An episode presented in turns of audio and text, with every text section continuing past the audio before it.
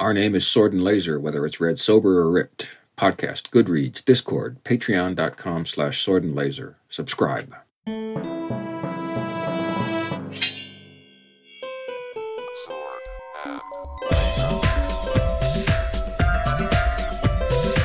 Hey everyone, welcome to the Sword and Laser. I'm Veronica Belmont. And I'm Tom Merritt. Sword and Laser is a book club, but it's so much more. We bring you author interviews, news from the world of science fiction and fantasy, and awesome discussions from fans just like you. You know, Sword and Laser fans, I just want to tell you, uh, you're the only one getting an original episode from me this week. Oh, are you doing all reruns on TNS is pre-recorded specials, never before heard, but we recorded them all earlier in the month. Nice. Yeah. Uh-huh. Yeah, and uh, Cord Killers is uh, had had the Killy Awards this week. That was pre-recorded. So Mhm. uh, you know, I'm just I'm not saying you're my favorites. John. I did kind of like like an hour ago, uh, be like, why didn't we record some kind of like holiday thing for the Well, we talked. We, we I mean, not that we talked about it, but we're like, should we just record next week? And we're both like, yeah, I guess. whatever. Yeah. We got nothing else going on. Right. I mean, I- we enjoy doing it, and we enjoy being Of course, of live listeners, and it's super fun. Um, but I was like, we should maybe we should have thought like thought about this. We've like, done it done before. something. We've we've done it where we just rescheduled around the break. We've done it where we we recorded a, a like end of year special ahead of time. But this year we're just I like, you know what it is? I feel like our holidays is March. I feel like March is our Mm, month for doing special things. yeah, because of the the madness. Because of the madness. Mm-hmm. so that's like our special time. But whatever. Anywho, um, are you drinking anything this evening? I was. I was drinking a, a lovely uh, 2019 St. Francis port. Uh, we get two bottles of port for them from them every year. Ooh. We take about a year to drink those two bottles of port. We just finished the last bottle from last year, and so cracked open the first of this year's bottles. So do they keep well? Like, can you open one? Yeah, port port's really good about just That's like good. yeah, as long as you stopper it up nicely. You know, you don't want to just leave it wide open. But You have one of those air suckers. Mhm, yeah, Yeah, I like those. Um, I am drinking, and I honestly I don't know which part of this can is the name brand of the beer and which is like just the fun name for this particular version. So I didn't know what to write in the show notes. It's Fuggles Javaverse Vanilla Cream Cold Brew Coffee Stout Out of This World Craft Beer. Fuggles. Fuggles F U G G L E S Javaverse Oh, Vanilla it's cream Fuggles cold brew. beer, and Okay, that is Fuggles the beer. Javaverse Vanilla Cream Cold Brew Coffee Stout. Okay. That's coffee in it? that's a very long name. It's um it's strong beer. It's 6.5 and I've already had half a can on top of this half a can. So I've had a whole beer already. But you've also had some coffee. go. Can you look and see if it has coffee? Cuz that would be bad. Why would that be bad? Because then I'm going to be up all night. I don't Yeah, but you have the beer. after, like 3. Yeah. Um, I I'm, I found. Let's see. I haven't found the actual Fuggles site. I've only found other references to it. Zomino in the chat posted a picture of it. It's a cool looking can too. It looks like a little But it is it is important to know: is this coffee flavored stout or stout with coffee in it? Yeah, this is an important distinction. Ah, here we go. I found the Fuggles site. All right. We don't have to worry about this now. Maybe if, if any enterprising listeners want to look into it, that'd be great. But I don't I found a marinated ribs recipe. Ooh. Can't eat that, but I understand why that would be good. Uh, Anyhow, it's fine. It's Yeah. fine. I'm sure everything will be fine. it's gonna be fine. Don't even worry about it. It's gonna be two in fine. the morning. Ah, well, I hope everyone had a wonderful holiday if you celebrate and had some, you know, I know the this time of year can be difficult for a lot of people. So if it was for you, um, we're here. We're here all together. We're your sword and laser family. Um, hopefully you get some time to wind down and enjoy some books and some cozy time. Um, I've been big on cozy this year. It's kind of my my thing. Very huga, huge, higgy, huguga, hoige. One of them. Yeah. Um, that's my that's my jam. Um, should we jump into? Did wait? Did you get any books or anything good for for the holidays? I did not get any books for the holidays. Did I? No. This is just like the first time I haven't got. Usually, um, I get at least two or three, and I didn't get any uh, at all. Wow. Hmm. Mhm. now that you pointed that out, I realize that's weird. Yeah. Okay. Oh, yeah, that's I, fine. I finished all your candies finally. Here is the tin. Oh, you didn't have to keep the tin. Well, it's filled with Werthers now. Oh, I see. so that you can hand them out to children. Yeah. Is that what you do? Yeah. What, what's, Is that what old once you, people do? We you get to a certain age, you hand out words to children, right? Isn't that just a thing you do? It is. Yeah. It is a thing I do. Uh, excellent. All right. Well, um, let us jump in. Well, you didn't answer. Did you get? Did you get any books for Christmas? I did not. Okay. Well, I did get a really lovely uh, crow photograph um, that our friend, who is a photographer, had took a picture of a crow, and Ryan got it printed. You know what it's called. Photograph. Exactly. uh, quick birds. uh, hey, I, this is not actually in our notes, so I'm going to throw it in the notes uh, real quick. But when you said uh, something about holidays and people, you know, hoping to have people to to lean on, uh, one of the things that the Ritual Misery podcast folks do, even though they don't do the Ritual Misery podcast anymore, is Oh. the annual New Year's Eve streamathon. Uh, because no one should have to spend New Year's alone. Uh, so the eighth annual Diamond Club New Year's Eve Streamathon starts at 4:30 a.m. Eastern on Saturday, December 31st, because they aim to ring in every New Year around the world. Uh, I do it. Uh, I'll be doing 3:30 Pacific on New Year's Eve. I believe that rings in England, uh, Great Britain, that time zone. Uh, Scott Johnson is right before me. Uh, Trisha Hirschberger will be doing it uh, this year. Uh, lots of folks in there. So so yeah, if you if you just want something fun to watch and hang out, uh, or if you you know want some friends to to chat with or whatever, uh, they're also raising money for Extra Life, the Children's Miracle Network of Hospitals, as well. So go check that out at dcstreamathon.org. That's so nice. That sounds like a fun activity. All right. Uh, Ruth put in a quick burn. This has been discussed elsewhere, but I thought I'd post it here as well for completeness. Uh, Henry Cavill, we had the breaking news on last week's episode, or last episode, that he was no longer Superman. Uh, but since then, Ruth points out, we have learned that uh, Henry Cavill is developing a Warhammer 40K cinematic universe. He's a lifelong Warhammer nerd, so it's a dream come true.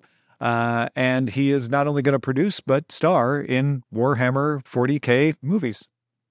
We have a another Henry Cavill note from Twitter later on in the episode, so we'll I'll, I'll save some of my Henry Cavill thoughts until that point. All right, but do you, do, do, do you feel better than you did two weeks ago about Henry Cavill? No, No? Okay. I'm sorry to hear. no, I'll tell you why Yeah, when all we right. get there. Stay tuned, folks. Stay tuned. Uh, Jan says Goodreads has released the Goodreads readers' most anticipated books of 2023. In fantasy, those are Hellbent by Leigh Bardugo, Victory City by Salman Rushdie, VenCo by Cherie Dimaline, The Last Tale of the Flower Bride by Roshani Chokshi, In the Lives of Puppets by TJ Klune, and Witch King by Martha Wells, which we have discussed previously. Uh, and in science fiction, we have Camp Zero by Michelle Min Sterling, Chain Gang All Stars by Nana Kwame Adjei Brenna, Brenyah, and Ascension by Nicholas Binge, The Ferryman by Justin Cronin, and The Deep Sky by Yumi Kitse. Kitse. I, uh, Hase. Kitase? Um, Kitse? I put the Deep Sky on uh, my potential pick list. Uh, it looks great. It is along the lines of some of the other plots that we've read in laser picks over the last couple of years. Uh, Murder in Space, Spaceship. Uh, most recently, Mur Lafferty uh, kind of kind of played around with that uh, in the in the one we w- w- read from her. Uh, so I'm going to look into it to make sure that it's different enough that people won't won't be like, you just always pick this kind of plot. Uh, but Mm. since people are very excited about it, I think there's more to it than that, which is why I want to look into it. But that is one that definitely caught my eye because it's a big old fat space adventure, and I love those. Nice. Yeah, I think there's uh, a few on here that I'm super interested in, so maybe we'll check them out. Mark wanted to point out that uh, Michael Moorcock has a new book out. Uh, right, right as we picked uh, his first book or his first novel, anyway, uh, for this show. Uh, and there is an interview on tripwiremagazine.co.uk.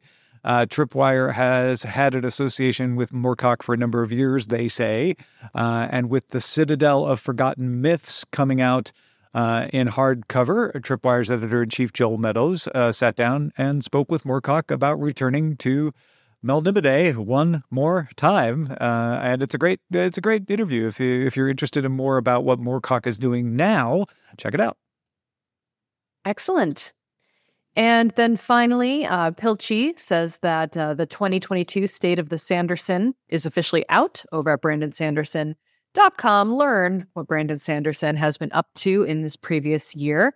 Um, let's see. Gosh, what do we? Where do we? Let's see. He, he says that he, says, absolutely planned to have the world's biggest Kickstarter. That was his design from the very beginning. no, he's he's very like I didn't expect that to happen, but you know, here's all the other cool stuff there's going to be an update email um, if you did back the Kickstarter in the next couple of days um, with instructions uh, to prepare for the year of Sanderson, um, which sounds a little intimidating. Uh, this is a very long blog post, so we won't get into it, but it's all about like things that backers are going to receive. It's it's updates on some of his primary projects, uh, updates on secondary projects like uh, Alcatraz, for example, Dark One, uh, other Cosmere novels. Um, so definitely, if you are a Sanderson fan, if you are uh, following up on everything he's been working on, this is the blog post to read. Also, Hollywood and video game news here as well. So thank you, Pilchi. Oh, and, and this was in the Discords. You can you can either find it in the show notes at swordandlaser.com or in the Discord in the quick hits threads. Fantastic. All right. Well, now it is time for Bear Your Sword, which is our feedback from the audience. Katie says, uh, I'm a librarian and I use novelists to assist me in my job all the time. There is a public face to it, but that public face needs to be accessed through the library. So you need to go to your library's website if it subscribes to Novelist and find it. Um, in mine, it's under a research menu. Uh, if you were in Washington County, Oregon, this is where you'd find it, but you need to be logged in with your library card to actually click through and access it. This is the tool we talked about last time uh, that gives you the types of things in a book so that you could say, well, I like character and I like space adventures. And, and we were wondering, like, well, A, can I just use this on my own? Turns out, thanks to Katie, now we know, yeah, you probably can. Just need to log into your local library's website. Uh, LA Public Library has it. I checked uh, this afternoon. And then uh, B, uh, you can also find the list of their categories. Seth uh, couldn't find a listing more recent than 2018, but he did find novelist lists of appeals, uh, the the things mm-hmm. that appeal to you that they use to categorize books. Says it could be useful if you're doing the exercise I suggested based on the four doorways. Sometimes it's easier to pick from a list instead of fishing for your own verbiage. Yeah, I love this. So, this is essentially like the metadata that we were talking about in the previous episode. Like, how do they categorize these? Um, so, for example, a storyline. So, what would what would be the different categories or types of a storyline? Uh, according to novelists, they have action packed, character driven. That's for fiction use only. Intricately plotted, issue oriented. That's something mm-hmm. that has explores controversial themes, which may cover emotional, ethical, ethical, or social problems. Nonlinear, open ended, plot driven. That's also fiction use only. Sweeping, unconventional. That's using unexpected elements books may twist, adapt, or play unconventional uh, storylines or world building, which we mentioned. Uh, so, yeah, more than four. Uh, and I, I, thought tone is an interesting one that Nancy mm-hmm. Pearl di- doesn't include in the four doorways. Um, it kind of falls into a couple of the four doorways that, that she uses, but it's interesting. It kind of helps you narrow it down a little more to break it out like that. I thought that was a good call. And then John Nevitz uh, said that it was, uh, he found novelist in the research section of his library's website. Uh, he said, said, I was a little worried since I don't have a password for my site, but the links seem to work without me logging in. I'm not sure if other features are available if I'm logged in or not. They actually have a fair amount of documentation about what they are doing. Here's a good example, and the page seems to be completely public. Now, now John was listening, was linking to a support page on EBSCO.com, which is the company that actually makes Novelist. I'm guessing that's why he didn't have to be logged in. I think if he wanted to use the Novelist tool, he might still need to be logged in. This might be almost like like API documentation or Yeah. something like yeah, this is similar to support material. It Support looks like a wiki, yeah. honestly.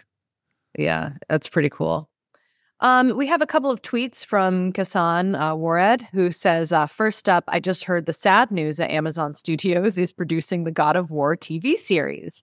I'm left with dread and genuine confusion. Why couldn't Sony just produce it themselves? They are a studio and have the writing team that wove the Game of War epic story. God of War, sorry, not Game of War. Yeah. I don't even I don't even think there is a game Game of Thrones, God of Wars, Game of God of Thrones.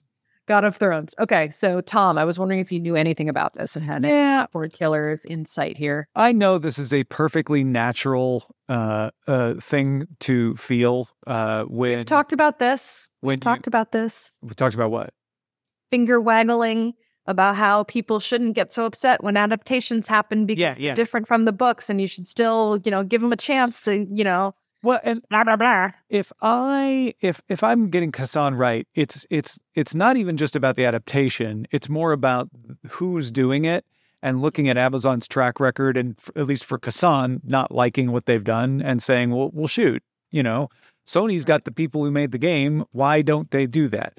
Uh, here's the thing: I don't know how this is all coming together. Usually, more at least more recently, you have seen companies bring the game studio into the production, no matter who the production team is. The other thing is, when you have Amazon involved, Amazon Studios may just be doing the distribution. It may be doing part of the production, but not all of the production. And what I can say is that Variety says it's a co production of Amazon Studios, Sony Picture Television, and PlayStation Productions. So that sounds to me like the right voices are in the room on this production. The other thing is, uh, it's coming from the Westworld creators, Lisa Joy and Jonathan Nolan. Um, so if you liked how they did Westworld, uh, then you'll probably like what they're doing here. Um, Yeah. but if you don't, you might- you might not like what they do, even though it's got all the right people in the room. Yeah. Well, Oh wait, I- I'm sorry. I- I'm sorry. I'm wrong about Lisa Joy. I, I was re- misreading this. They're doing Fallout for Amazon, not God of War. There's a Fallout show coming. Uh, yeah, apparently. What? Now? yeah. Uh, I'm trying to see. Yeah. The head of PlayStation Productions is on board. The president of Sony Pictures Television is on board. It doesn't say who the producers, showrunners, any of that is in here. Uh, as for, well, of hold on, hold on. I'm still looking. More about Fallout. Yeah. Santa Santa Monica Studios Jeff Ketcham is co-exec, uh, and the show is a co-production. So, oh, the show is going to be run by Judkins, Rafe Judkins, who did Wheel of Time. So I take it all back about Westworld, and then re. I think I said that last week. Now that I say this, I'm like, wait, didn't I mention that it's being produced by this? Being the show will be run by the same person. The person who does the show running is the person that you need to believe in if you're going to like a show. So if you looked at Wheel of Time and said, gosh, I like what they did with that, and you now know that PlayStation Productions is involved, and so the God of War folks and the Sony TV folks are involved to kind of help say like, well, the you know the way you really the thing you really should go for is this. Then it's just, it is a matter of whether you like the style of of what Rafe Judkins does. Yeah. Sorry that was so uh, meandering. No, I, I got it. I just I really wanted to hear more about Fallout, and you kept talking about God of War. Um, so I mean, The topic of Kassam's- because you really you really distracted me with that. So my brain had moved on. Uh, it's coming 2023. okay, That's but I don't know when. like December 2023. like, is it February? I- Anyway, I'll be fine. I'll be Yeah, fine. it doesn't. Ha- I don't see a day for it yet. Okay. So I like didn't play God of War, but I would like watch the show probably. And the reason it was in in our show anyway was that it's the Wheel of Time. Now that I've uh, jogged my memory about that, it's because Rafe Judkins is doing it, and I know a lot of y'all watch Wheel of Time. And another tweet from Kasan who says, I am heated about Henry Cavill. The guy is a genuine fan of the IP he involves himself in, yet these writers insist on ex- ex- excising the passion he brings to these IPs. The worst is the Witcher debacle. The writers are reported to ridicule the source material. I have not heard that, so I don't know what source you're citing to say the writers ridicule the source material. Yeah, I'm not sure either. And I wanted to, so I, there are rumors happening right now. And the rumors uh, are from one gossip site called DeuxMoi, I believe, that is saying that Henry Cavill was actually ousted from The Witcher and Superman Well, because okay, of having like, but before This is we one even get site. before we give that one site the time of day, have they ever been right about anything else? they have. Okay, that's why I asked. um, they have. okay, but so again, it's this is not this is a site. site with a decent track record because I'm not familiar with them. So a yeah i mean i had never heard of them but like hearing secondhand through like reading about this rumor mill thing it seems I'm- I'm skeptical. I'm extremely skeptical. skeptical. and especially when it's just one site to build a Yeah. conversation on it is doing what the problem with society is these and it days feels it feels Which is like a hit piece kind what of well that and that's what happens is people put stuff out Yeah. because it, it, and maybe they've got a decent track record a- and this isn't what they're doing but people put stuff out knowing it'll cause a bunch of people to talk about it and bring people to their site and it causes a backlash against something that's not real and never Yeah. was real uh, and and this site could even have a decent track record and also be wrong so if i'm not seeing it in other places that take the time to research this and vet it and cite,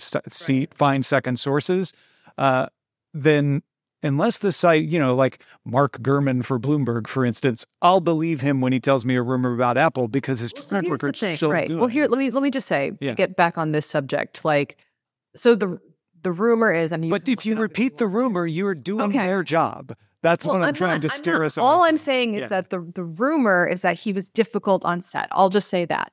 I'll just say that that he was difficult on set with The Witcher, and I'm wondering if because then now there's this other rumor that the writers were difficult about the source material. If there was actually some kind of like battle between two people who were very passionate about this, or two groups of people.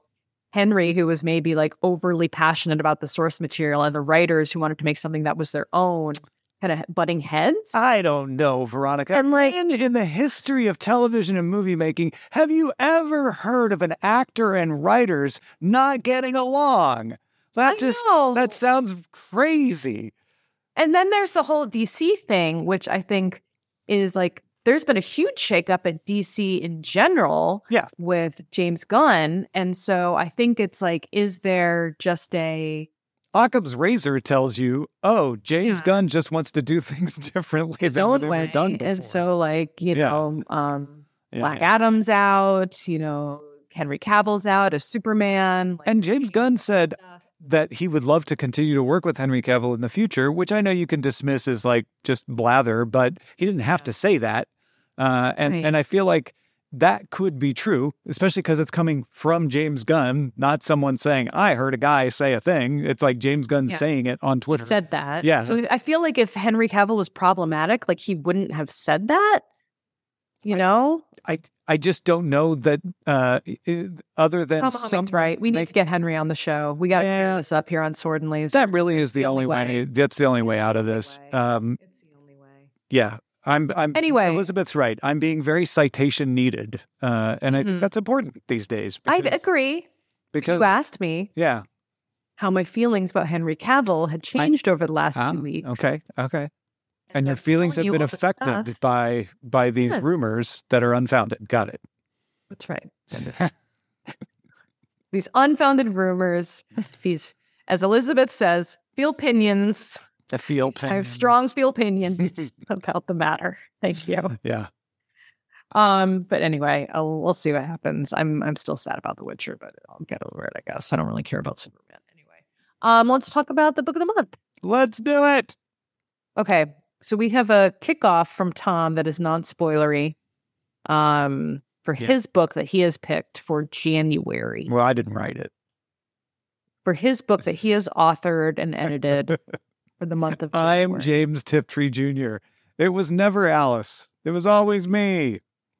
Uh, no, I I, I have a, a write up uh, as I usually do at the Sword and Laser Patreon, patreon.com slash sword and laser, uh, that kind of went through how I how we, how we selected Brightness Falls from the Air by James Tiptree Jr. Um, but the short version is I wanted to pick a her- I got got to the p- point where I'm like, okay, I want to pick a heritage author. Uh, but we just had a Michael Moorcock. Let me pick someone who's different than Michael Moorcock. Uh, so I went with James Tiptree Jr. and I wrote this bio on Discord as an explanation. Tiptree was a World War II intelligence officer who married in Paris, then joined the CIA, and then went to college and got a doctorate in experimental psychology, then became a sci fi writer. Hmm. So that is a pretty damn good resume. Uh, not for being a sci-fi writer, just just a really interesting person, right? Yeah. Yeah. Worked in intelligence, worked for the CIA in the fifties. Crazy time. Uh, not saying I yeah, I like the most. yeah, I'm not saying I like what the CIA was doing back then, but very interesting person, uh, especially when you realize that James Tiptree Jr. is Alice Sheldon, uh, and no one knew that for years. It wasn't until 1976 that uh, James Tiptree Jr. was outed in a letter to a fan, and it wasn't that Alice Sheldon outed herself. It was that Tiptree mentioned that his mother had died in Chicago, and Mhm. people went and put two and two together. Were like, well, wait, Alice Sheldon's mother died in Chicago, and it all came together, and uh, people realized it was Alice Sheldon. Uh, Sheldon wrote in a letter to Ursula K. Le Guin. Uh, they were friends. Uh, I never wrote you anything but the exact truth. There was no calculation or intent to deceive other than the signature, which over eight years became just another nickname. Everything else is just plain me. The thing is, I am a 61 year old woman named Alice Sheldon, nickname Allie, solitary by nature, married for 37 years to a very nice man, considerably older, Huntington was 12 years her senior, who doesn't read my stuff, but is glad I like writing. So was were all the other things true? Other, Did she was Yes. CIA and also No, all that yeah. stuff was also true. Yeah. Wow. The only thing that Tiptree Tiptree uh, Tiptree's bio said that he worked in intelligence. It didn't have all those other details. So all the stuff that I said about getting an experimental psychology degree, a doctorate, all of that, that's all true of Alice Sheldon. Uh, and then Alice Sheldon uh, wrote under the name James Tiptree Jr.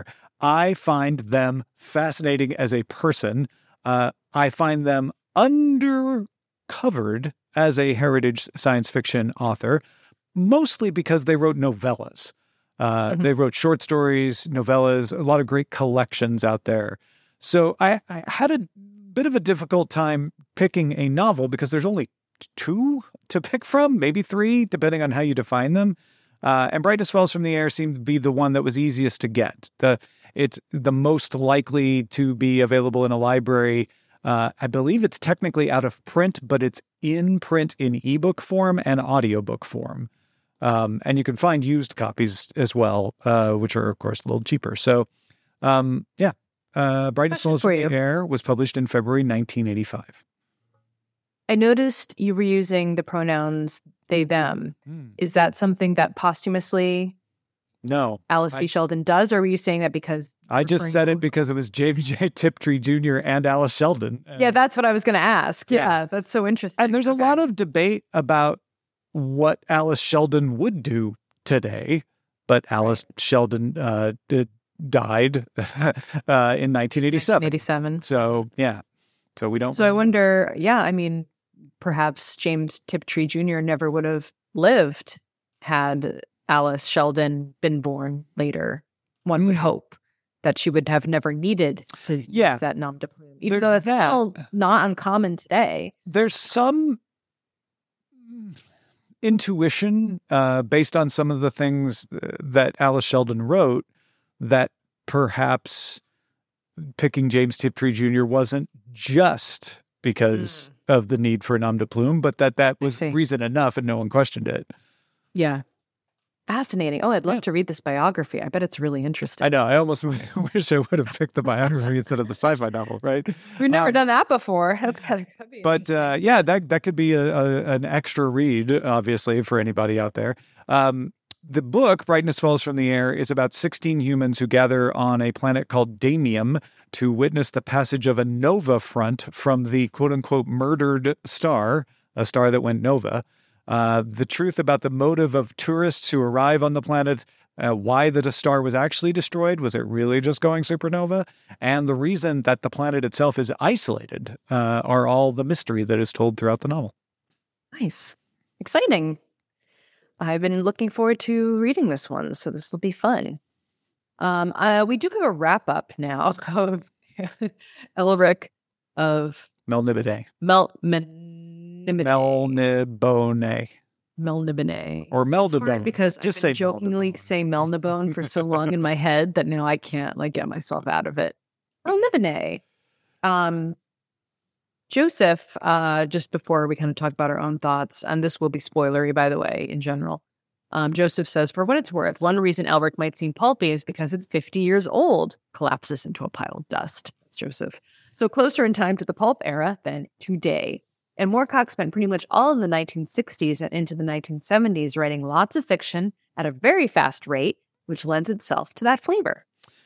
Yeah. Uh, a lot of times when we we have read older stuff, I have found something. I you know I put on my lens and say like, all right, you know, some of this stuff that's not going to appeal to us was because sci-fi was developing, storytelling wasn't in the same place that it was now. Can I find something in there to love anyway? Uh, and I, I I definitely tried to do that with Moorcock. So I don't know if I'm I'm just not doing it as well as I used to. I'm getting old and grumpy. Uh, but I I found less of that to like, and I had to keep reminding myself, like, yeah, but first guy to do it, right? Uh, this is this is not necessarily, you know, he, he's not taking cue from anyone else here, except maybe Tolkien, maybe C.S. Lewis, uh, maybe a few others, but but he's he's one of the first person to do a lot of what he does, and I think that very serious fantasy that this is uh, may just maybe it's not my thing, right? It's not my wheelhouse. I don't know. Yeah. Um I wish I had read this uh this uh post over on so I was over on the Wikipedia um article for for Elric, um kind of refreshing my memory about the the plot line because we had read it you know time wise a while ago. I had finished it. Um and there's a link to the Elric reread um over on uh tor.com uh, back from 2013, so so quite a while ago, nine years ago or so, ten years ago. Um, and I wish I had read this in advance because I I think this would be a good a good kind of like setup for this episode. Um, but I yeah I, I also it was not my favorite. I didn't really um maybe I just wasn't in the right mindset um, I, I found I found myself very irritated by a lot of the characters, um, especially Yyrkoon, who who've just felt so comical and over the top as a villain. Like I could just like you could just like feel him laughing maniacally. Like Yeah. it just like it, it it felt like something out of a out of a graphic novel, which I guess is you know makes sense considering this has been turned into graphic novels. Um, you know after the fact. Um, and then I was just like, I cannot believe that at the end, he still did not kill him. He did not kill Yyrkoon. After all of that, after having to go through all of that for not killing him in the gosh darned first place, he ends up letting him live. And not just letting him live, being like, you know, you've got this ruler thing down. I'm just going to let you take control of Melnimity and I'm going to like off to wherever all have adventures, I guess, with my murder murder blade. Okay, you want to note Yeah, the time like- the time code there? Okay, do I have to bleep that? All right. Let me see. All right. you'll you'll want to Talk to amongst later. yourselves. Yeah. No, I I I liked that part because it was unexpected. that was one of the points where I felt like, oh, was not expecting that. A lot of this, I felt like I knew what was going to happen next. Um, I hated Yyrkoon, uh, but I didn't Yeah. hate Yyrkoon in a way that was fun. It was more like he was just annoying. Whereas Elric, I was like, oh, okay, Elric's fascinating. Cymoril doesn't get enough page time. Uh, I, Yeah. I, I hope. Uh, I, I am, uh, you know, I have not read uh, any other uh, in the series, so I, I hope Cymoril gets more later on. But I actually liked that idea of the person who desires to lead learning a lesson and then being put in the punishment of leading. I, I felt like that was kind of clever, where Elric was saying, leading is horrible. You've now learned your lesson enough that you're not dangerous when I put you in the lead. So I'm going to punish you by letting you get your way. And I, I thought that was very subtle and fun. I, I actually liked that. Yeah. Yeah, I suppose. I just don't think like I don't think he really did learn his lesson. I don't think anyone like that ever That's fair. Yeah. Um, so you know, I, I don't think I'm going to continue reading to find that out. Um, but yeah, I, I feel like that was probably a Chekhov's Yyrkoon, I guess, in the in the end, like what's gonna happen next with him. Um but yeah, it's so funny because I read the description from a lot of other people who have read these books and it makes me feel like I missed something like how cool and dark and edgy he is and you know this drug addicted like murder sword okay so this is a great quote. So jason uh, sheehan on npr called elric far and away the coolest grimmest moodiest most elegant degenerate drug addled drug addicted cursed twisted and emotionally weird mass murderer of them all and i'm like i just didn't get that vibe like i want i wanted that vibe like that's the vibe i was here for Yeah. yeah. and like for some reason like it didn't it didn't translate for me Well, because so much of that vibe, I- the, the, I'm going to try. I'm going to try to interpret why why we both may be feeling that uh, when we have both not read past this novel, right? You haven't read anything else. Neither have I. no Um, we didn't grow up reading it also tamahome notes Yeah. maybe that's part of it too well, that that plays into what I'm going to say. Um, sorry if you read this when it comes out and there's been nothing else like it, you fill in a lot of those feelings that we're having, right? You're like, oh my gosh, this guy's badass. He actually uses drugs. No characters are on drugs. So we, with our 2023 sensibilities, are like, well, it's not enough to just say, yeah, plenty of people use drugs. And I like, if he's drug addict, like, come on, give me some details. What does he use? You know, show me his withdrawal symptoms. But mm-hmm. Moorcock's book is living in an era where you, you have to start people slow, you know, like with drugs. You can't just throw them the heavy stuff. You, you got to get them Yeah. used to the idea that you can even have a drug addled character, that you can even have an anti hero. Uh, you know, there are not a lot of anti heroes out there. So you got to lead people along slowly. And if you then go through the whole pantheon, which, as we mentioned earlier, Moorcock's still writing books and putting them out, uh, Mhm. then then those probably fit more what our expectations are. so how do you make elric more badass in 2022 or in I think- 2023 I think you you give more details. You know, you you show him having withdrawal symptoms. You show him, you know, doing addictive behaviors. You show him questioning things more often. Just just you just fill in a lot of gaps. Uh, the the one thing about this too is it's it's basically a novella. Uh, Mhm. You know, it's short, so it's it's it's light on details. It's just moving you from place to place, which again I think it can get away with back then because nobody's ever seen anything like that before. you know who does give me all of those vibes except maybe the drug addict part What? sandman Ah, yeah, yeah. I I feel like Sandman fills that. That's how I felt about Sandman. You grew up with well, you grew up with Sandman. I was in Mhm. my twenties, but still. Um, I I wonder if someone coming to Sandman, you know, in twenty years from now, would feel the same way we feel about Elric of Melniboné. Mm. Hmm. Daryl says, "I'm with Tom here." Well, you're with him. What? With what? What? What did he? What did he say that you're with him with? We're agreeing. Oh no, yeah, I was gonna say. We're, we're agreeing. We're agreeing. We're strongly. We're We don't even violently agreeing. the A in agree. We're in there's so much agreement. We're just agreeing.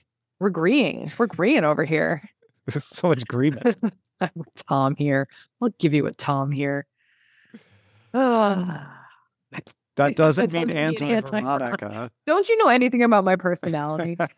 Don't you know how my Daryl may be new here. Come on.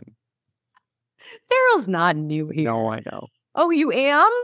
You're not new here. You're fine. Anyway, I'm violently competitive with everything. And if you're not with me, you're you're against me. uh, anyway, the, the my my final thoughts on Elric of Melniboné is it's like a work of art that I don't want to hang in my house, Mhm. but I appreciate its importance. So I, it's not that I don't want to hang it in my house because I find it offensive. It's that, yeah, I don't need to have that piece of art, but I absolutely appreciate that piece of art and I'm glad it exists. Nicely said. Nicely said. I agree with you. I agree with you. Well, I think most people agree with me. Ooh. Uh, And it, it, by me, I mean you. oh. Oh. Yeah, yeah, yeah. Oh. hmm. All right, everyone. Thank you for being here, hanging out with Team Tonica and Team Vom, which is when you agree with both of us because Mhm. we're we're incredible. Um, It's just true. Not bragging, Tom always goes a tense episode, a tense episode. oh my gosh, you guys make me laugh so much. Um, thank you so much to our patrons. Uh, thank you for funding our show. Uh, you can help support us by heading over to patreon.com slash sword and laser. You can also support the show by buying books through our links. Find links to the books we talk about and some of our favorites at swordandlaser.com slash picks. Send us an email feedback at swordandlaser.com. We are on Instagram and Twitter at swordandlaser. and all of our discussions happen over on goodreads.com slash sword and laser or over on our Discord. Come and join us in our real time conversations or listen into a podcast recording and make funny comments that make me crack up on the show in real time. We'll see you next time. Bye. Bye.